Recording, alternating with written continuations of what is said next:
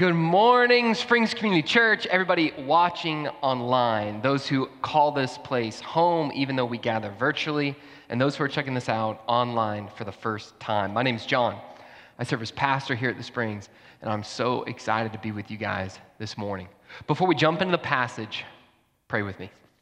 Lord, I thank you for today. I thank you for the gift of gathering your body united, even though we are spread across. We need your help, God.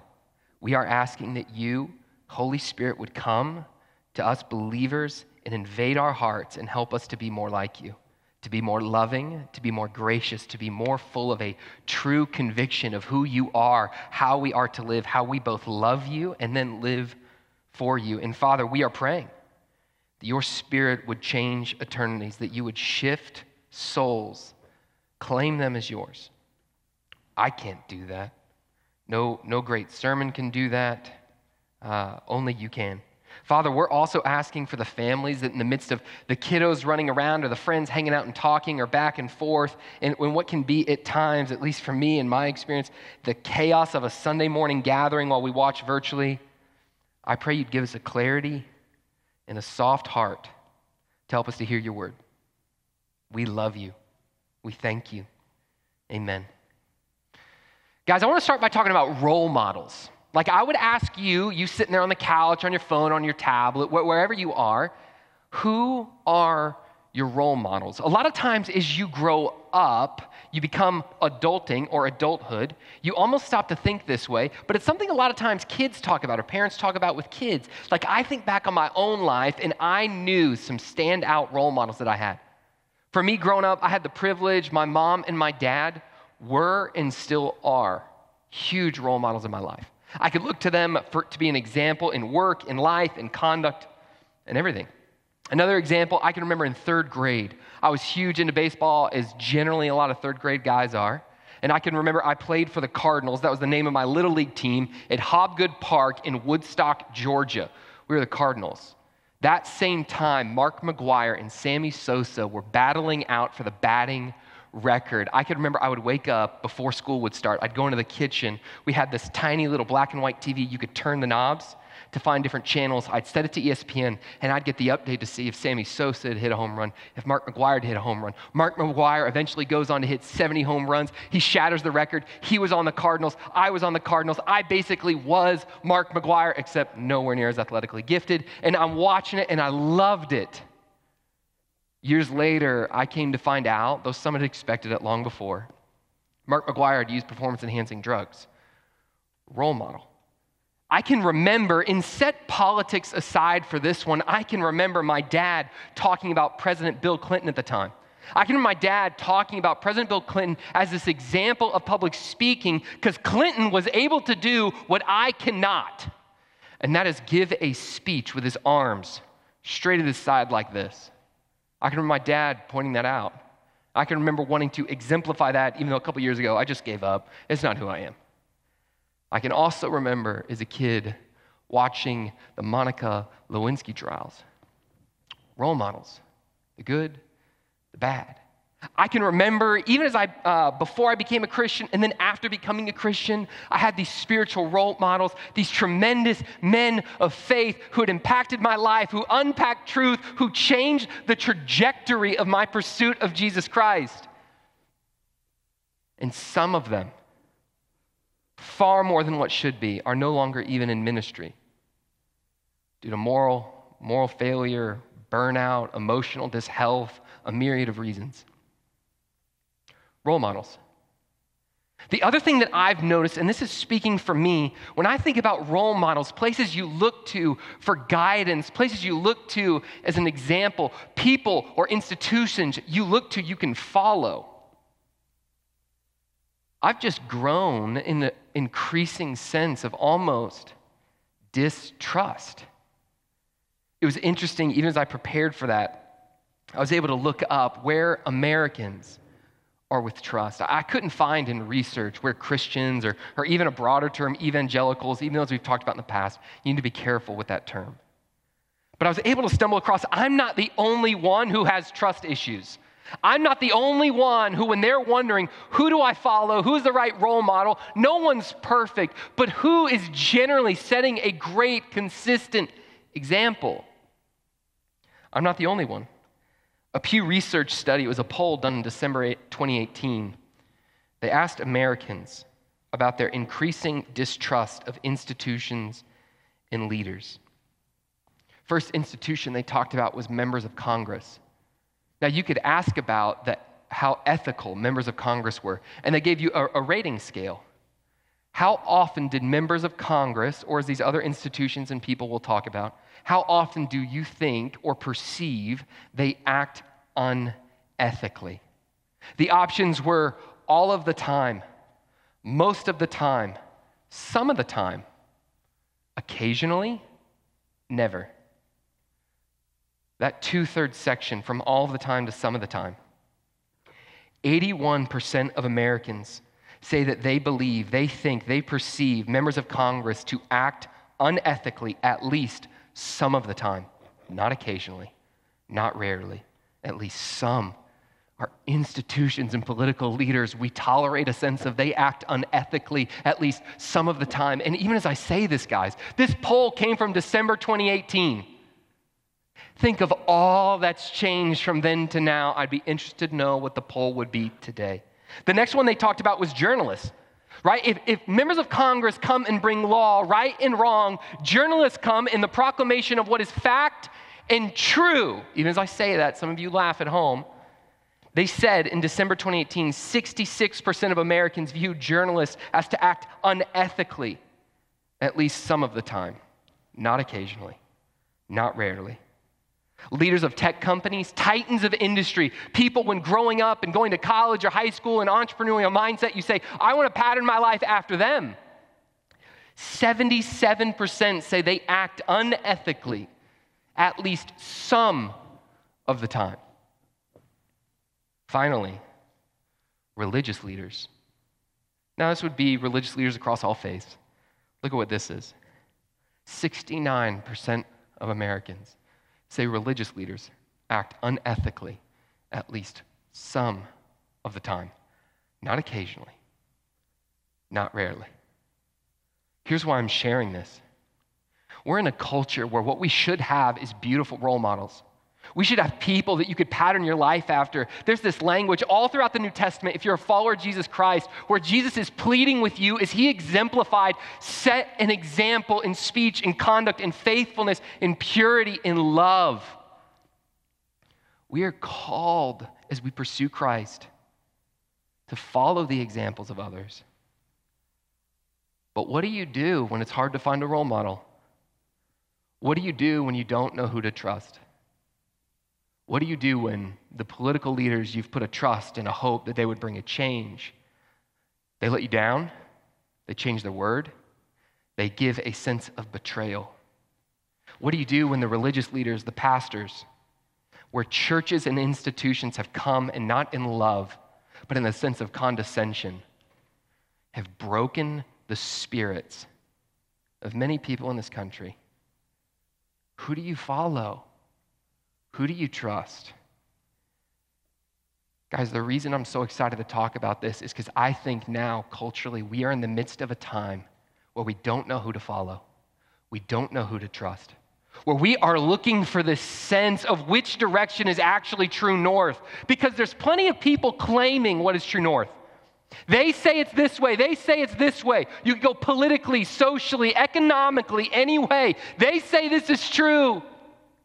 But we sit in this world of misinformation and distrust where we look at our leaders and their continued sense of character failure. And we wonder, I don't know if I want to follow you.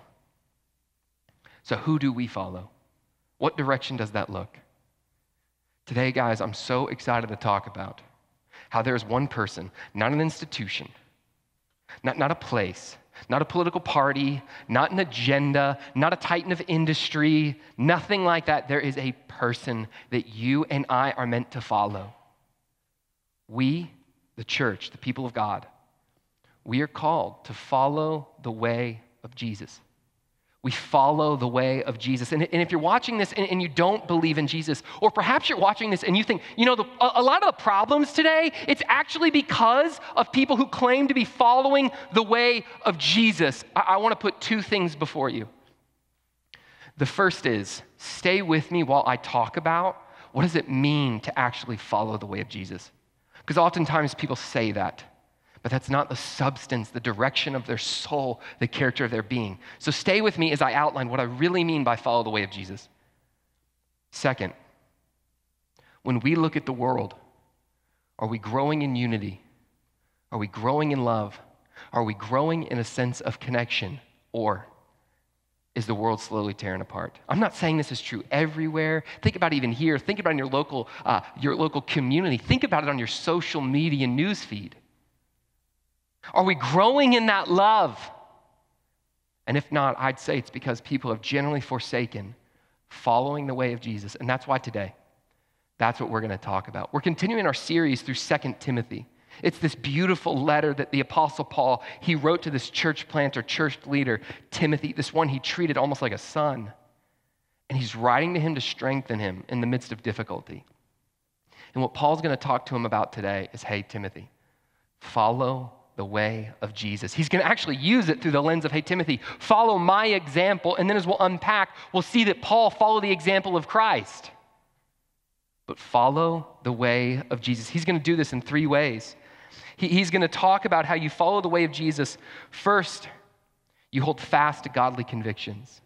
Second, you hold fast to godly character. And third, hold fast in ungodly persecution. If you've been working our way with us through 2 Timothy, here's, here's what you know. Almost the past two chapters, to varying degrees, two chapters, Paul is right in the middle of this beautiful manifesto, an, an opus, this symphony and sermon on the beautiful statement of truth.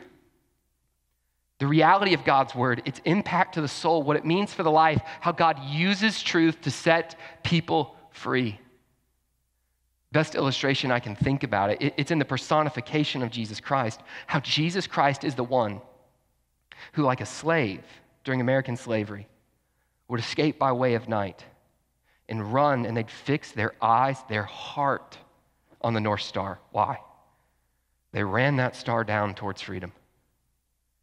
How following the way of Jesus is running towards freedom. This week, we're going to talk about generally how you follow truth. Next week, we'll see how you trust truth. If, if you have discouragement, disconnection, disbelief when it comes to God's word, come back next week. The third thing we'll talk about is how you preach truth. You talk about it, you live it, you tell the world why. It beckons and calls to freedom. So grab your Bible or, or grab your iPhone or whatever you got going on at home and read with me 2 Timothy chapter 3. We're going to look at verses 10 through 13.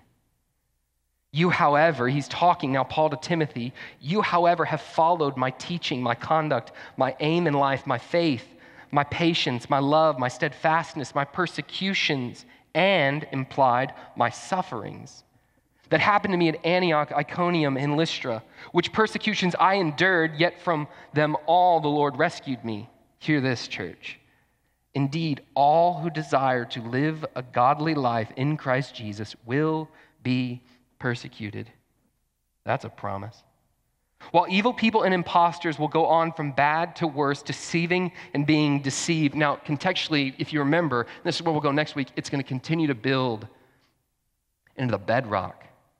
How the authority of God's word, it's true. But before we jump to that, I want to talk about again what is Paul saying? What is Paul pleading with Timothy? Through the example of his life, he's pleading with him follow the way of Jesus. But the first way he says that we do that is we hold fast to godly convictions.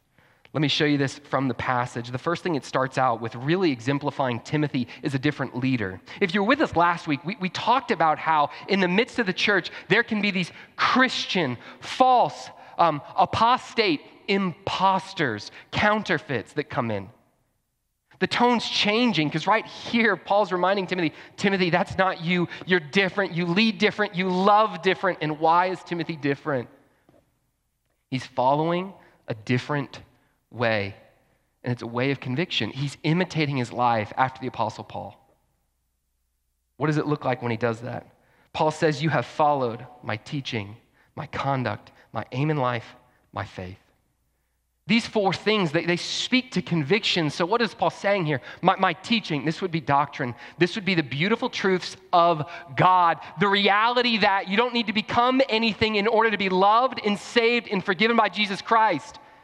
You need to recognize you're a sinner in need of a Savior. He loves you and you live for Him. The beauty that once you know it, the doctrine, you can't lose it. What relationship in your life is marked by an unconditional commitment like that? Your relationship with God, whether you feel it, sense it, cling to it, claim it, or not, it's founded on it, it's infused with that. Paul's saying he's followed his teaching. The next thing he says is his conduct. That's just his lifestyle. That's just the reality that when you know truth, truth has this ability to beautifully overflow. How Timothy was able to look at the conduct of Paul's lifestyle and say, man, that is a life of conviction. Third thing he says is my aim in life. I love that its purpose. We, we exist in a world where people are doing anything and everything, generally outside of God, to find meaning and purpose and direction. And Paul's saying right here, Timothy, you have seen my purpose from the start. And what was Paul's purpose? And this isn't just because he was an apostle, this was because he was a saved believer in Jesus. It was to know God, to make him known till his last breath. Do you know your purpose?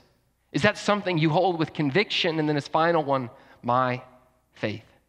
This, it, it, speaks to both like the reality of like save faith, we talked about in teaching, but it's also this idea of like faithfulness. Paul's not claiming here to be perfect.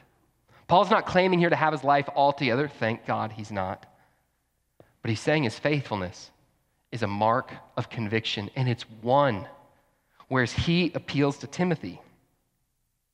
He says, Hey, Timothy, you can follow this. My first question for us today as we think about this passage, as we think about we want to follow Jesus, because if you're there and you believe in Jesus Christ, wherever you are on this journey, it is a journey. It is not a destination, it is a journey. Like I would ask, is this journey for you marked by a deep, abiding sense of conviction or opinion? Conviction or opinion. And I'll give you an illustration of what I mean by that. Conviction is something that holds you, an opinion is what you hold. A conviction is something you cling to uncompromising. Opinions, we compromise. The greatest way in my life I think about this is like when I go to exercise. Like I exercise not with a sense of conviction, but with opinion. Here's what I mean. Okay, for me, I'm gonna go jog one mile. Yeah, you can judge me. That's not that far, but it's super far from me, right? I'm gonna go jog one mile. About halfway through that mile, I know I'm led more by opinion because even though my body's not giving way, even though I'm not in tremendous pain, even though I'm at no medical risk, I'm like, you know, this is kind of hard. I think I'm gonna walk. And I start thinking about, man, I, I jogged half a mile. I wonder if I could go get dessert right? I'm led by opinion. Why? It's compromising. Versus the person who jogs the mile by conviction, where they say, I'm getting there no matter the cost. When it comes to your pursuit of Christ, is this something of conviction where because the Holy Spirit indwells you, permeates your soul, you're held by it? Or is this something more to do with opinion, personality, background, and culture? Are these convictions? I can remember in my own life, there was a gal who played an amazing role. I have such deep, tremendous admiration and respect. It was while I was in college. She would drive me to church because I could not get myself there in the state that I was in. She knew I was wrestling with faith, and she repeatedly, for arguably close to two years, loved on me and was kind. This Christian example. She went on, even in undergrad, she got a degree from one of the top divinity schools in the nation. She went on to get a master's degree in religious studies through Cambridge. She went on to finish her doctorate at Harvard, finishing that. She had this amazing religious pedigree. I can remember talking to her after I became a believer in Jesus Christ, thanking her for everything that she'd done in my life. And she said, Well, John, let me ask you do you really think that Jesus Christ is the only way to heaven? In her heart, she viewed there were many ways. And I can remember, even though I still to this day admire, love, respect, treasure. But I can remember in this moment, it was this point, and I was this new believer. I didn't even know exactly where to turn or what to say, but I just had this conviction of the soul. And it was yes. I absolutely believe it. I absolutely believe He is the Savior of the world, that He is the one we follow. We don't follow the other paths, we follow Him. And I can remember the one thing I could think of was a verse out of Galatians chapter 1. We're not, we're not going to turn there. But it just says, and let anyone who teaches a different gospel than this be accursed. Church, that was not a moment of my courage or bravado. That was a moment simply out of a humble, imperfect, broken desire to follow Jesus. I realized I must be marked by conviction. And what is conviction?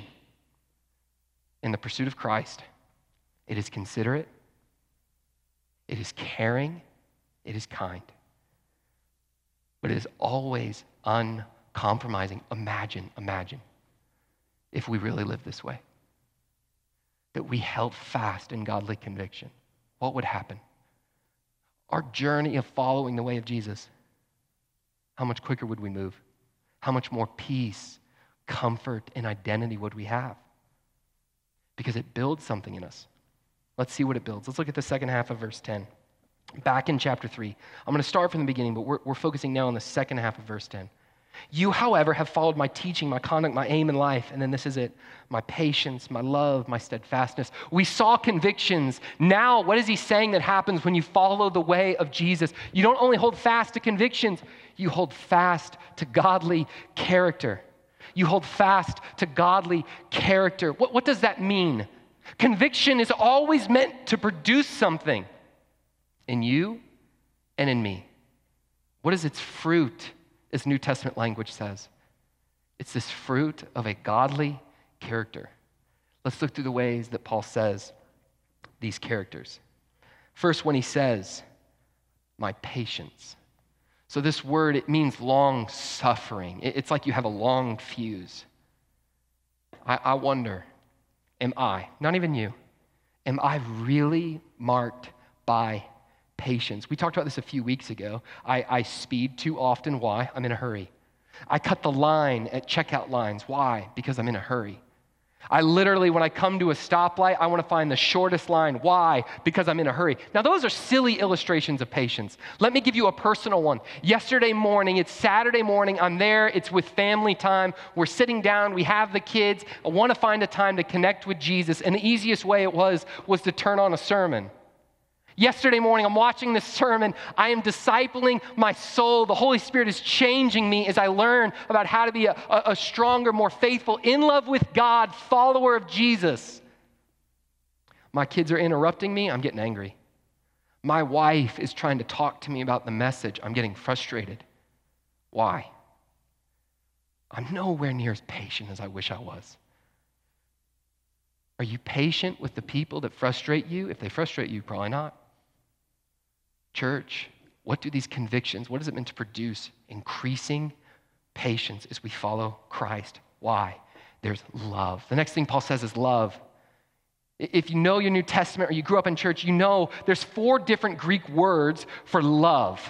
This one, it's agape. It means unconditional. It's exemplified by I will sacrifice everything for you the American language, when it comes to love, we really do have a shallow, dumbed down, superficial use of the word. Because for us, it all too often just means desire. It's what we want. I love tacos. I really do love them. It's honestly true. I was talking about them even before I gave this sermon. But what does it speak to? It speaks to desire. I love going to Schlitterbahn with my family. I did it for the first time last week. My daughter Lily, she loved it. It's all this stuff. Why? Because it's this simple, fun thing. But this is love that's different. It speaks to, yes, God's unconditional desire for you and for me. but it speaks to this heart that's willing to sacrifice.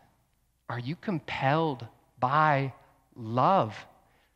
Is love what motivates you when you jump on social media? An unconditional, sacrificial, consider the others more significant. Is love what compels you when you go to community group? Even though you're tired of it, you don't like it, you don't want to do it. Is love what compels you when you fight to get to know your neighbors, to invite them over to your house, to just love on them, to hear their story, to introduce the reality of what faith means in your life and build a relationship with them? Is it love? Or is it? You're supposed to? Or is it? Perhaps you're scared of what will happen if you don't? Do you see how conviction it produces this changed character? And Paul is calling to Timothy to model and follow his character. Why? It's the character of Christ. The final one that we see steadfastness. This is the one, honestly, they're all convicting for me, but this is the one that's the most convicting. Steadfastness, it speaks to perseverance. Perseverance means, and we, we talked about this a few weeks ago, perseverance means you push through the wall. When it gets hard, you keep going. I so consistently give up when the going gets tough. I, I, would love to come and act like there's always this courage and you just drive through it. But what do I need more of? Steadfastness. Where do I find it? Following the way of Jesus. It's not from a party, not from an example of some leader. You find the way of following Jesus. Can at times people give you the illustration, the beauty of that, as Paul did for Timothy? Yes.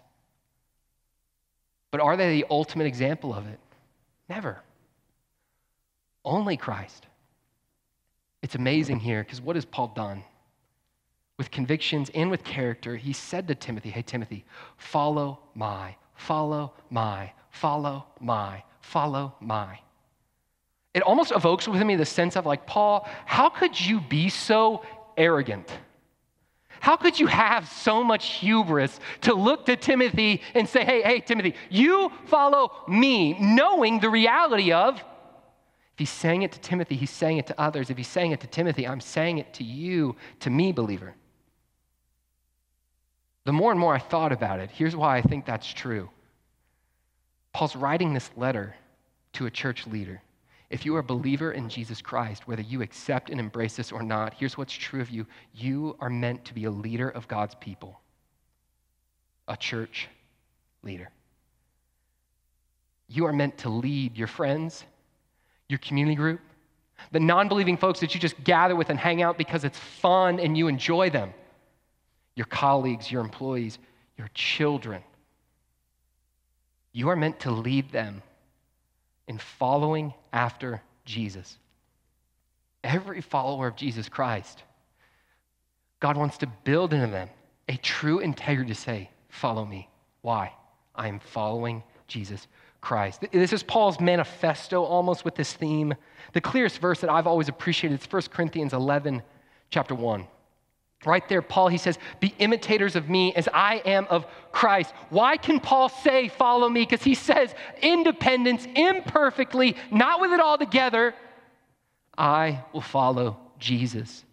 Church, not in challenge, not in like this conviction, just gut punch, gut punch, excuse me, but with like kind, humble, from me, imperfectly, invitation. Can you say, Follow me as I follow Christ. Can you say, imitate my spiritual disciplines?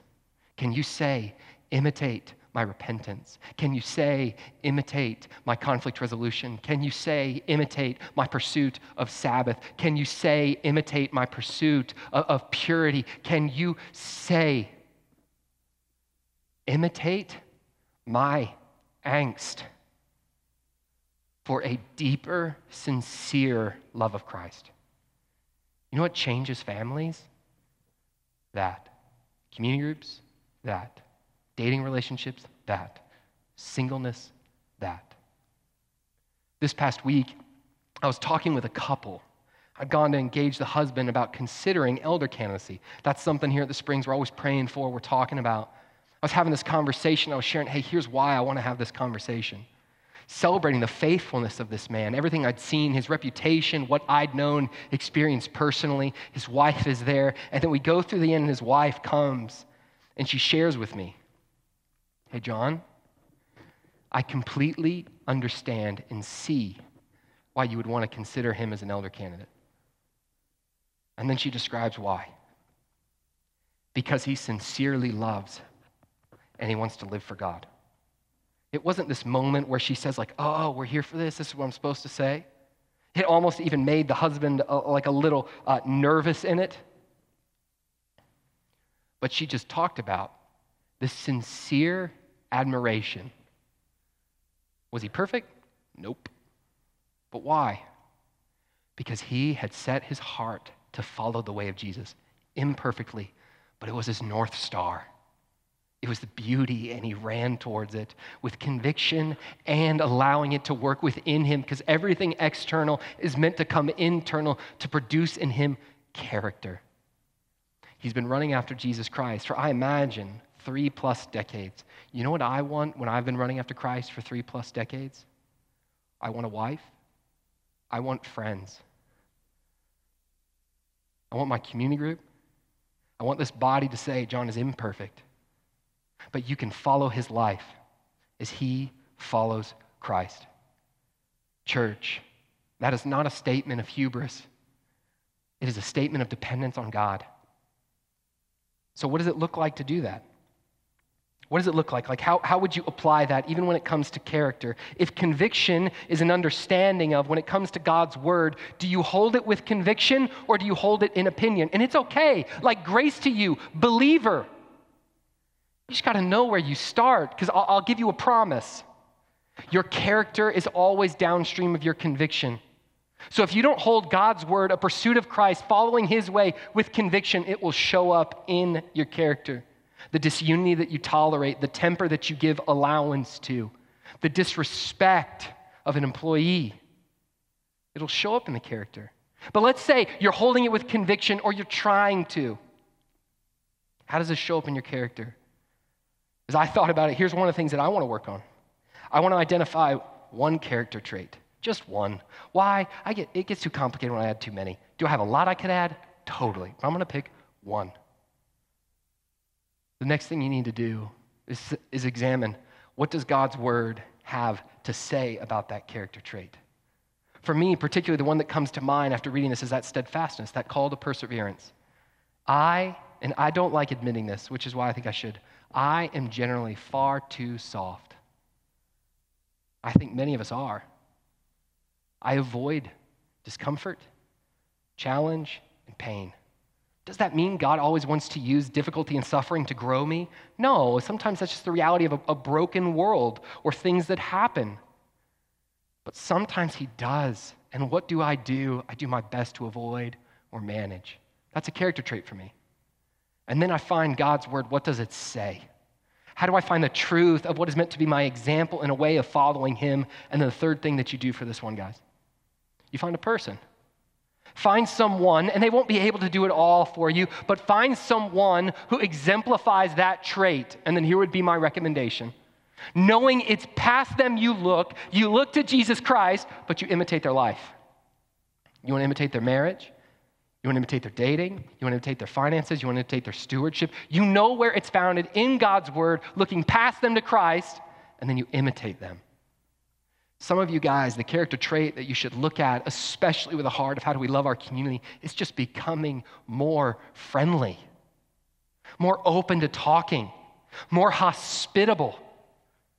Some, it's the anger, it's the apathy, it's the indifference, it's the neglect. Why? We follow the way of Jesus.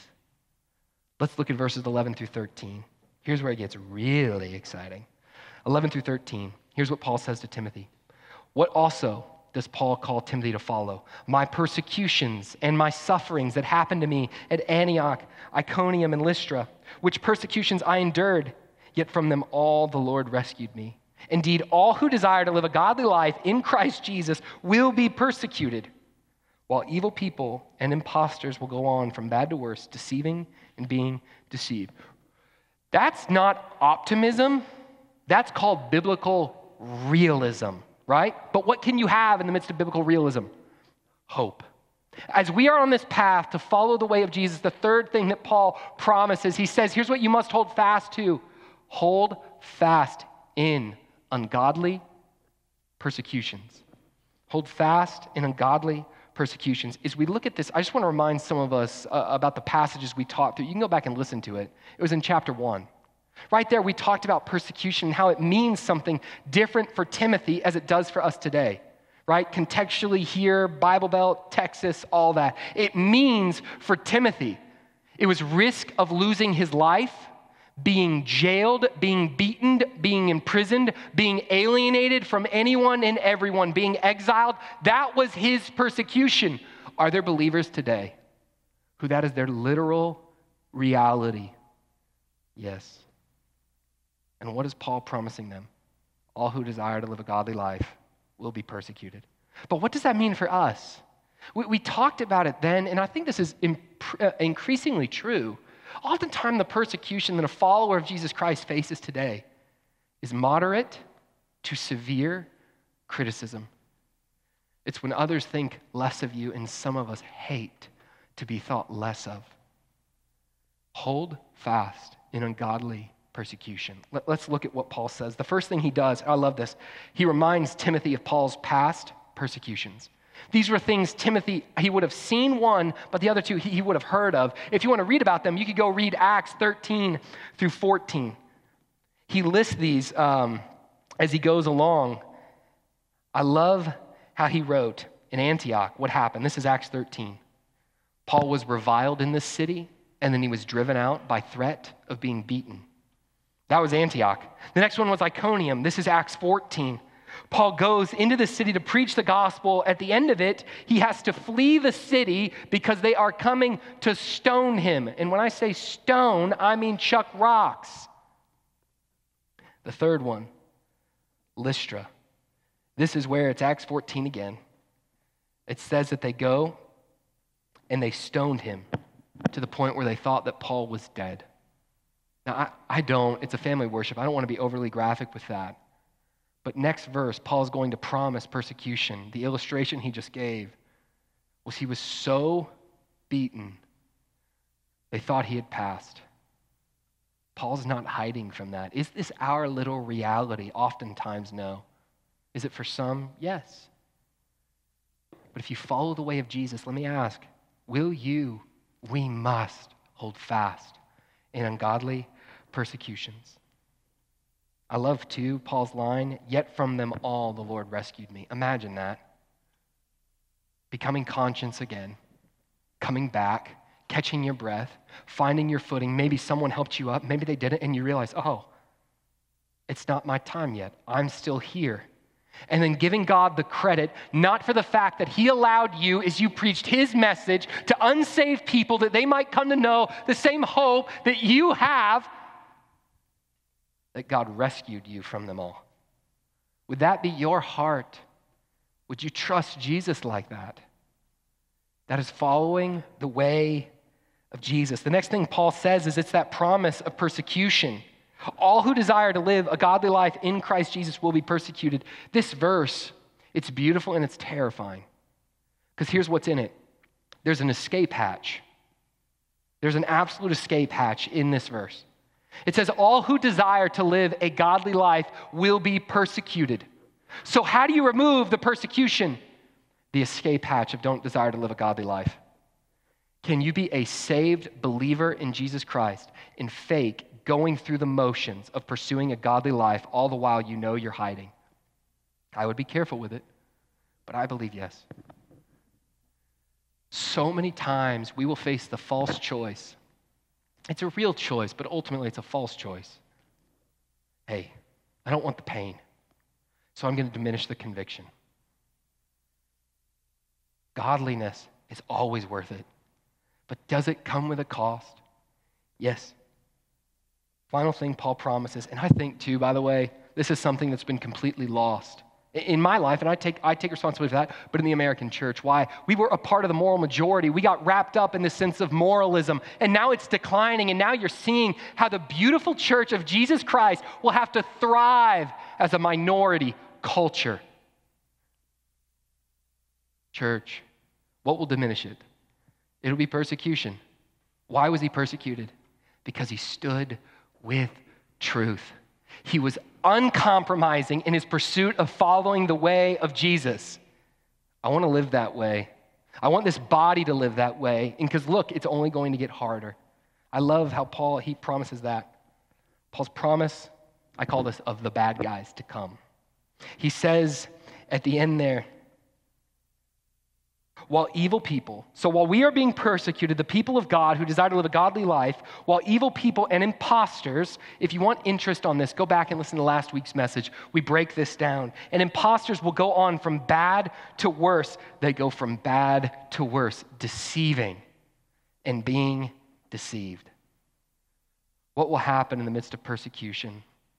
It will go from bad to worst by leaders of bad to worse who are themselves deceived and who deceive others. Last week it talks about how we are to not only just avoid those people, if they're in the church, we avoid that, but we bid them and come to repentance. Are you okay if following the way of Jesus really costs you? Like it hurts you, where people don't view you the same way, you have to change your job practice the same way. Like, what would that look like? How would you feel with that sense? Because here's the truth, guys. Why was Paul, Timothy, Jesus Christ, why were they persecuted? Because as they followed the way of Jesus, they clung, and this is really taught through the context of this passage, to truth. Now remember, what's the escape hatch? Diminished truth. What drives a godly life, not in legalism, but out of love? Truth. You exist in a culture today, and I say an American culture, that preaches tolerance but increasingly is intolerant of a biblical world view. Will you be okay with that? Do you hide the fact that you're a believer? Do you hide the fact that you read your Bible? Do you want it to be known, or is it one of those almost hush hush, and then you cloak it in the sense of wanting to evangelize and not push someone off too soon? Even in the church. And Paul here, right here, I don't think he's speaking to even amongst Christian to Christian, but I do believe this can happen, in particular with truth. All who desire to live a godly life will be persecuted. I think there are Christians, saved Christians, members of this body, myself at times, who, when I don't want to lead a godly life and someone comes and addresses that in me, all of a sudden I bow up and I say, Hey, how could you? Who are you to say that? Who are you to judge? Maybe you've used that exact language a way that this will show up amongst Christians is there will be this true call to uncompromising, lavished in the love of Jesus Christ, not condemning, but always committed obedience. You'll be mocked for it. You okay with that, church? You okay with even your believing friends mocking you for the standards of purity that you set in dating? Are you okay believing church if even believing people come and they mock you for your pursuit of godliness in the home while you try to disciple your kids and they say to you they won't understand it anyways? Or, or my favorite, hey, do you think that's brainwashing? It's only brainwashing if it's not true. Will you be okay? We follow the way of Jesus. So, what does it look like? To follow in the midst of holding fast in ungodly persecution. One of the things that I think will just be a simple way to, to apply this, to put this into practice in your life and in mine, is I would quickly and honestly acknowledge to others that you are a Christian. You could say, for example, follower of Jesus Christ. As you get to know folks, as they say, hey, well, what's your thought of? If it pertains, and I'm not saying you jam it down someone's throat, but say, well, hey, I'm a follower of Jesus because of that, here's what I believe, here's what I think. Because we all know that's something we kind of hide. We put in the back pocket. We only pull it out when we have to. And I'm telling you, in conviction and character, following Jesus, put it on the table. Let your neighbor know. Let your colleagues know. Let the parent group you hang out with, let them know. Does it mean you got to jump straight to sharing the gospel? No, but obviously, if you've been here at the Springs, we pray you do. But what do you do?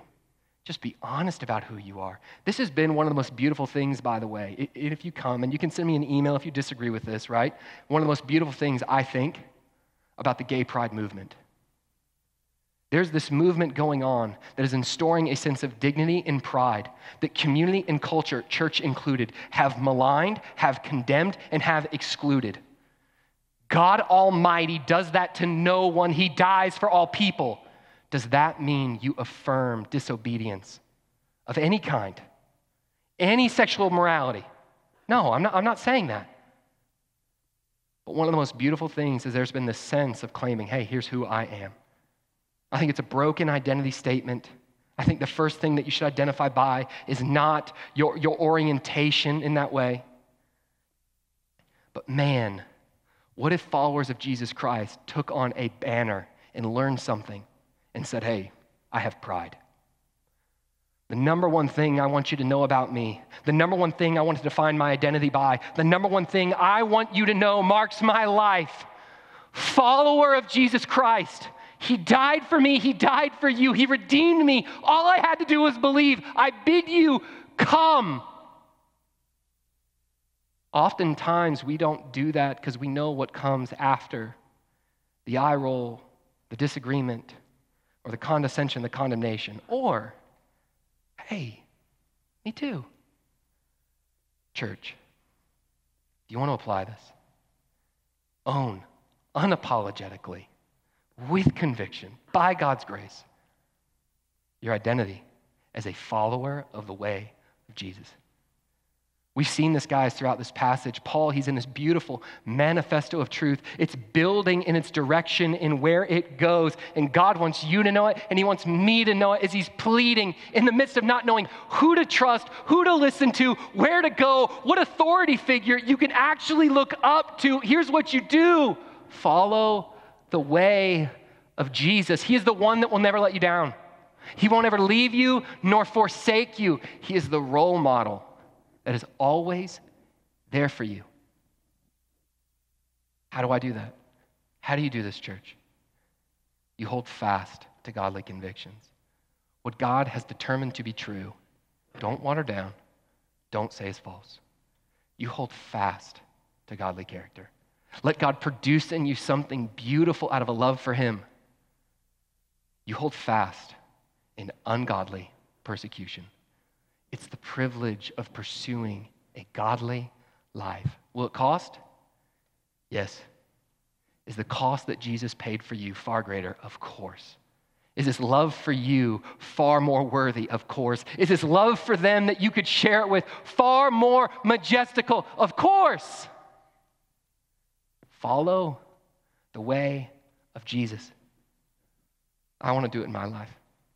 Let me pray we would do it in ours. Father, I thank you for your word. I thank you for how it comes and it just cuts to the core. Lord, just as Paul called to Timothy to follow his example, as Paul followed the example of Jesus Christ, would you help us to follow you?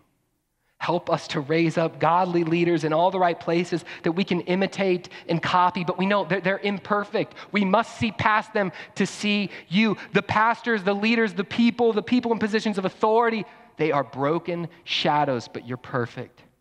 You're beautiful. Lord, would you grow in us an angst, a desire to simply look and live for you more and more? We need your help. It's in your name we pray. Amen. Hey, guys, thank y'all so much for joining. I can't wait to be back with you guys next Sunday. Y'all go. Have a great week of worship. We'll see you soon.